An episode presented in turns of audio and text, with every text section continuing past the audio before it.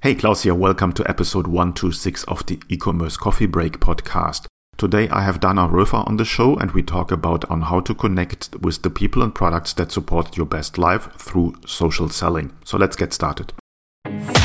This is the e-commerce coffee break, the podcast dedicated to Shopify store owners who want to optimize their business for maximum conversions and revenue.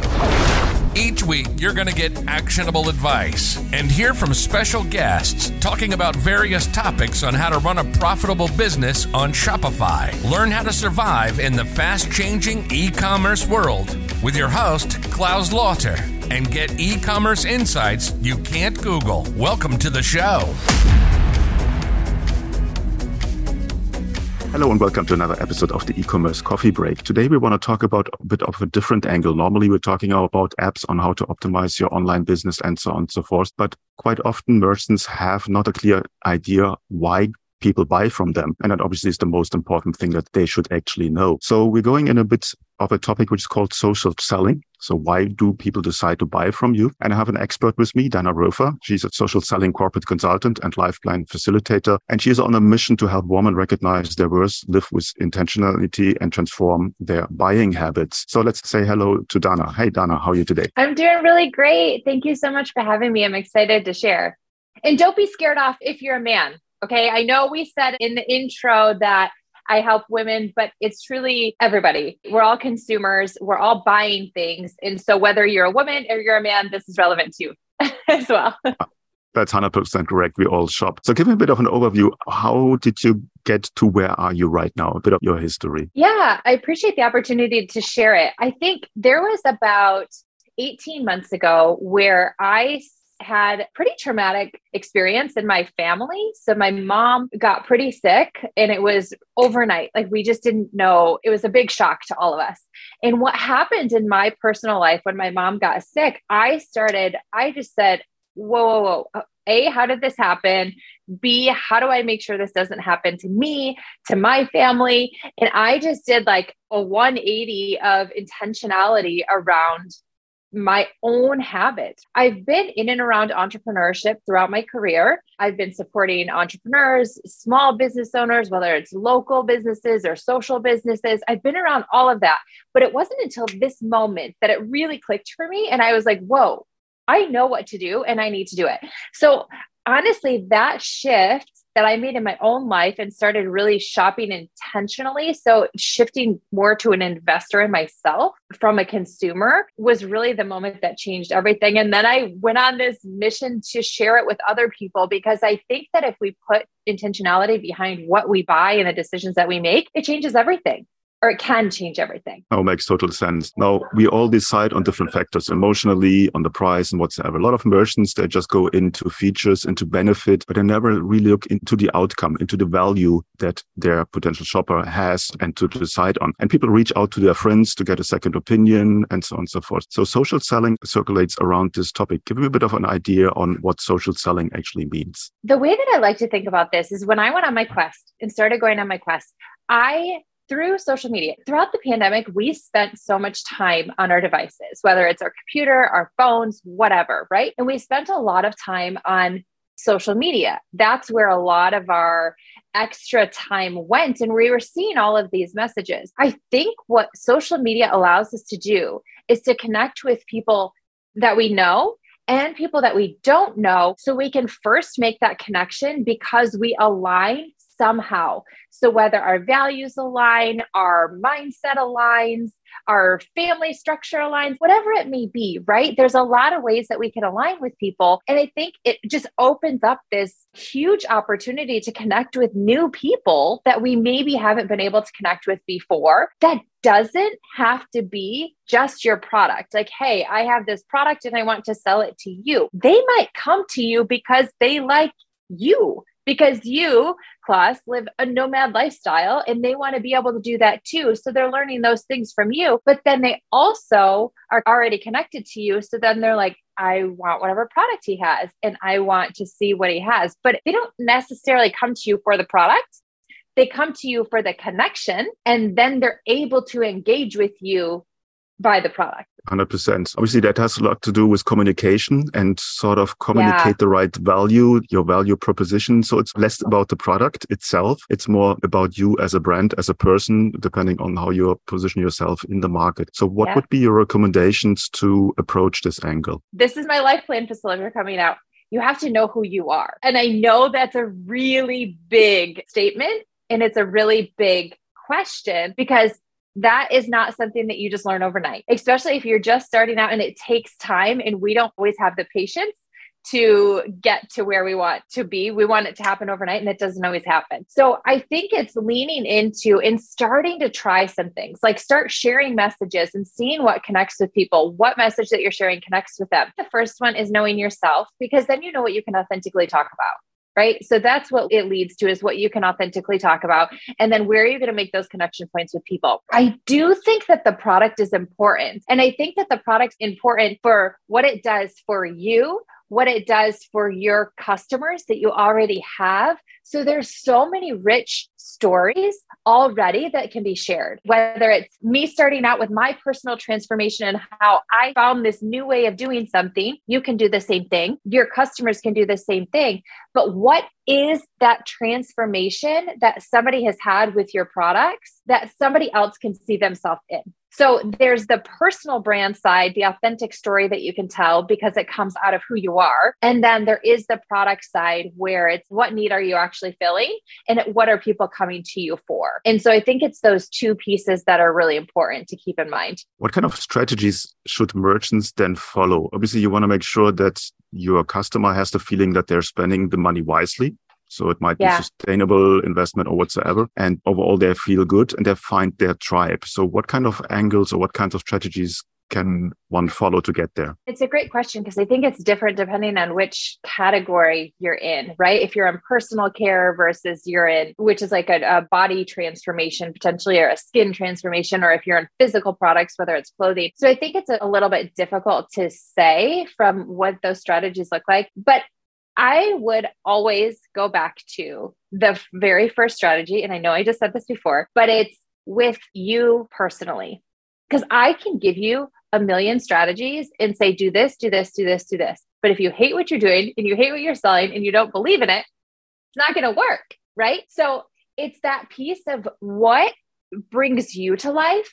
Because whatever brings you to life is going to attract other people. You know this when you're talking to somebody or you see somebody talking about something on social or seeing them share their product, if it feels like they're just following a template or they're following a script or they're following XYZ. I'm sorry, I'm not totally answering your question, but I think this is really important. I think it's key because we do try to fit in these boxes. And I think that sometimes for those of us that are building a side business or a full time business, we can get stuck in all of these different strategies and we can get stuck in just doing that work instead of doing the work of figuring out what is our voice because we're going out there and we're figuring that piece out. When you're passionate about it and when you really believe in it, it's going to authentically attract other people to what you're doing. Good point. For smaller businesses, just startups, people who started as a side hustle, they want to get into the business. I have seen some, they don't want to bring out themselves. They come from a corporate environment and they're a small brand and they want to talk corporate speak, corporate language, or they're too shy to put themselves out because obviously the internet can be a very rough place and things can come back that you don't necessarily want to hear. Or the other way they grow and one of a sudden from a personal brand, they want to become a corporate brand. I think that's a bit of a risk going there. How can your customer help you with staying focused? I think knowing who they are. I mean, if they're comfortable in a corporate space, this is very comfortable in a corporate sense too, of knowing who your customer is and who you want to talk to. And then have those conversations. So I actually want to address two things that you said. The first one that I want to address is the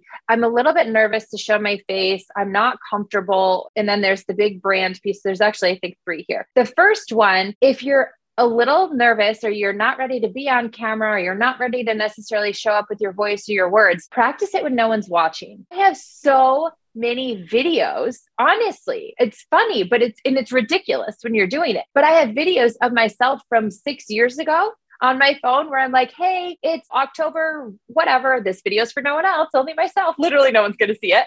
But it's practicing. It's practicing to figure out what words are right and what feels right to me. So I think that's kind of the first one. Like if you look stupid to yourself, like who cares? Right. And you build that muscle and that ability to build out whatever your authentic brand is. That's the first thing. The second one, trying to do things corporate, you actually have the advantage today. This is my personal belief. I believe that small, nimble businesses actually have the advantage today over corporate brands because they can be real and authentic because they're real people. You see this all the time. Big corporate brands now are headed to influencers and they're coming into our space, really, the small business space, because they're like, this is where the relationships are. So you're seeing them come in, but I think you have the advantage because you can already be that person in your own business, right? So to try and go out and build this big brand that's so beautiful, like you don't need to make that investment right out of the gate. Just start trying and seeing how you can connect with people. And then the third piece, the one that you actually asked, I'm sorry, the customer piece. If you're not yet knowing what your story is and who you are and you're worried about this corporate thing find those people that you believe are maybe they're your best customer already or maybe they're who you would want to be your customer you think they would and just have conversations with them and maybe that becomes part of your marketing. If they're your best customer, maybe you're doing a video with them and saying, Hey, you bought this product. What do you love about it? Why did you buy it again? And then they're starting to give you the content. So you're doing a little bit of market research at the same time that you're gathering some marketing content like that's a win win. So I do think that our customers can help us to figure out what those messages are and what they need to be. Yeah, very good tip there. User generated content always helps. And you see more and more brands jumping on this bandwagon. Now, you have actually written a book about Shop Social. Give me a bit of an insight what the book is about. Yeah. So I started this off. I appreciate the opportunity to share it. I started off with just this like massive transformation that I went through again have been in the entrepreneurship space for a long time. And when i decided to just turn my life around not in like a big turnaround but get healthy make sure my family was healthy i had the mental space and capacity to do it decided enough is enough i'm going to change my habit. I went to the store because that's where you start. And I was like, okay, I want to get in a good routine. So I was thinking about my day and I was like, what does that routine need to look like? And you go to the store, think of any general big box store that anyone goes to, and I'm in the sea of products. I'm like, how the heck is anyone supposed to know what to buy? Like, how do you actually know? Think of picture yourself, put yourself in the supplement aisle put yourself in a home care aisle. Like you said at the beginning, you're choosing based off price or what this says on the package. You don't know. This is where I feel that small businesses, local businesses, social businesses, this is where we can win. This is where you can win because you can help customers to decide. When they're left in that massive store, the person that works at that store, maybe they can help them find it if they know what they're already looking for. But we can help them in a more personalized experience. And I believe this is where we're going. I believe that consumers today are more ready. They're sick of just buying all the stuff.